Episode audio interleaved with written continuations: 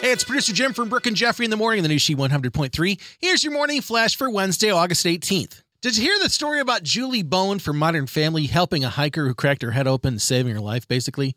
Well, on Tuesday on Jimmy Kimmel Live, she had the opportunity to clear up some details about that story. She said it was actually her sister Annie, who's an infectious disease specialist from UC San Francisco, who was the actual hero of the story. About her sister, she says, she goes Meredith Grey right away, applying pressure, doing doctor stuff, and I brought my professional expertise to the table by yelling things I'd heard on episodes of ER.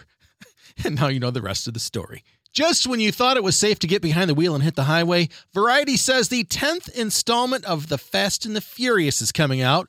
You're going to have to wait a little while. It doesn't come out till April of 2023.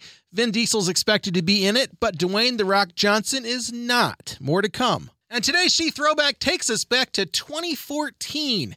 Taylor Swift releasing Shake It Off from her fifth album, 1989, making its debut at number one on Billboard's Hot 100 list. There's today's Wednesday Morning Flash. Have a great day. And don't forget to check out the $1,000 She app cash code giveaway going on. We'll give you six codes a day and a chance to win a thousand bucks. Check out WSHEChicago.com or the free She 100.3 app that you can pick up on the Apple App Store and Google Play. Good luck and thanks again for listening to the new She 100.3 hits of the 80s, 90s, and 2000s.